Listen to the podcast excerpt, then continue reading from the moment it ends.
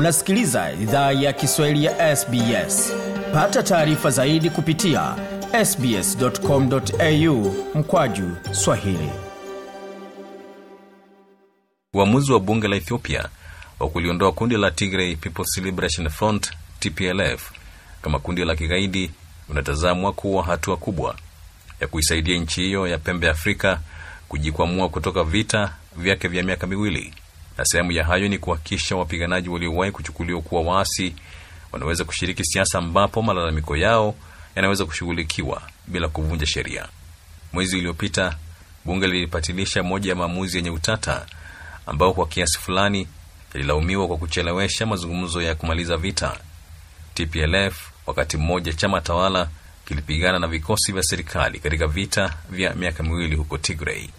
Wabunge wa ethiopia walijibu kwa kuwatangaza waasi hao kama kundi la kigaidi ambalo kwa mujibu wa sheria za ethiopia halikustahili mazungumzo au hata kuwa sehemu ya mazungumzo ya kitaifa ya kujenga upya maridhiano. Wabunge hao walihoji kuwa nchi inajitahidi kuleta amani endelevu na kwamba kuiondoa tplf kutoka kwenye orodha ya makundi ya kigaidi kutasaidia kundi hilo kuachana na ghasia kama inavyopendekezwa katika mkataba wa amani na kuwashawishi kujiunga tena na ujenzi wa taifa mrithi mutiga ni mkurugenzi mkuu kanda afrika kwenye shirika la kimataifa la kuzuia migogoro la international crisis group. Na kwanza nimemuuliza ni hatua zipi zimepigwa tangu kusainiwa kwa makubaliano ya amani nchini ethiopia. Tuseme tangu hafla ya utiaji wa saini katika mkataba wa kuleta amani kule uh, tigray kaskazini wa ethiopia um, amani kwa kweli imepatikana. Uh, tangu wakati pande zote mbili ambazo ni uh, serikali kule Addis Ababa inaongozwa na uh, bwana Ahbi Ahmed na chama cha zamani ambacho kilikuwa kinatawala Tigray na pia kwa kwa uh, upande mkubwa wa Ethiopia Tigray People's Liberation Front. Kwa sasa mizinga ya vita imenyamaza. Kwa sasa wamepata amani. Um, uh, tumepata kuwa uh, uh, uh, pande zote mbili zimeheshimu huu mkataba. So tukumbuke kuwa hii ni vita ya kikatili ambayo ilikuwa na maafa makubwa. Tuseme hata duniani ilikuwa one of the deadliest wars in the world. So ni afueni sana kwa wananchi kule kaskazini ethiopia kuwa kwa sasa wamepata amani. Kwenye siasa nchini kenya muungano wa azimio umeteua kikosi cha wanasiasa wenye misimamo mikali kuwakilisha kwenye meza ya mazungumzo na wawakilishi wa kenya kwanza kuhusu maswala yaliyosababisha mvutano kati ya mirengo hiyo. Walioteuliwa alhamisi wakati wa mkutano ulioongozwa na kiongozi wa azimio raila odinga katika kaunti ya machakos ni pamoja na maseneta ledama ole kina wa narok edwin sifuna wa nairobi na seneta wa kitui enok wambua. Wengine ni wabunge amina mnyanzi wa malindi mili odhiambo wa suba david kosing pokot kusini na otiende amolo rarieda.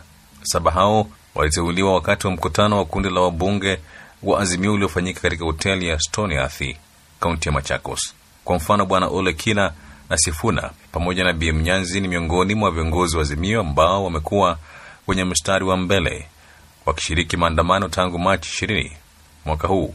Siku hiyo Bi Mnyanzi alikamatwa pamoja na kiongozi wa wachache katika bunge la kitaifa Opiyo wandai mwenzake wa seneti stewart mazayo na mbunge wa kilifi kusini ken nchonga wakielekea jumba lake icc kuongoza maandamano. Wakilishi hao azimio wanatarajiwa kuketi kwenye meza ya mazungumzo na wenzao saba kutoka mrengo wa kenya kwanza ambao watateuliwa jumanne wiki ijayo. Alhamisi bwana odinga na vigoo wengine walishikilia kuwa sharti mazungumzo hayo yaendeshwe nje ya bunge wakielezea hofu kuwa haki haitapatikana katika bunge linalodhibitiwa na kenya kwanza naye rais ruto siku ya alhamisi alimtaka bwana odinga kukubali mazungumzo haya yafanywe bungeni au wasubiri hadi mwaka 227 awanie urais kwa mara nyingine. Shughuli za senza ya wapiga kura zinaendelea nchini drc kwa lengo la uchaguzi uliopangwa disemba 20 mwaka huu. Ijumaa upinzani ulikosoa tume ya uchaguzi seni unaoshutumu tume hiyo kwa kuandikisha watoto na wageni na pia inalaani uwepo wa vituo vya uongo na kuzuiliwa kwa vifaa vya uandikishaji na makundi yenye silaha au watu binafsi upinzani unadai kuwa umegundua mapungufu makubwa matukio na makosa ambayo unasema hayatoi matumaini kwa kufanyika kwa uchaguzi wa amani nchini DRC. Muungano wa Lumuka unaoongozwa na Martin Fayulu umeitisha haraka iwezekanavyo mkutano kati ya wadau kwa hatua za kurekebisha.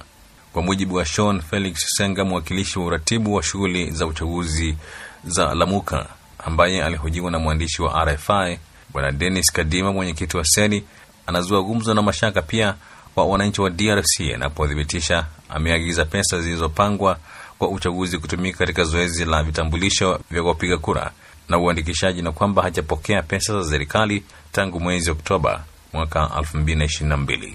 Na mkuu wa shirika la haki za binadamu la Umoja wa Mataifa Volker Turk Jumamosi alitoa tahadhari kutokana na hali ya wasiwasi nchini Sudan na kuzitaka pande zote kuzidisha juhudi zao katika kurejesha serikali ya kiraia.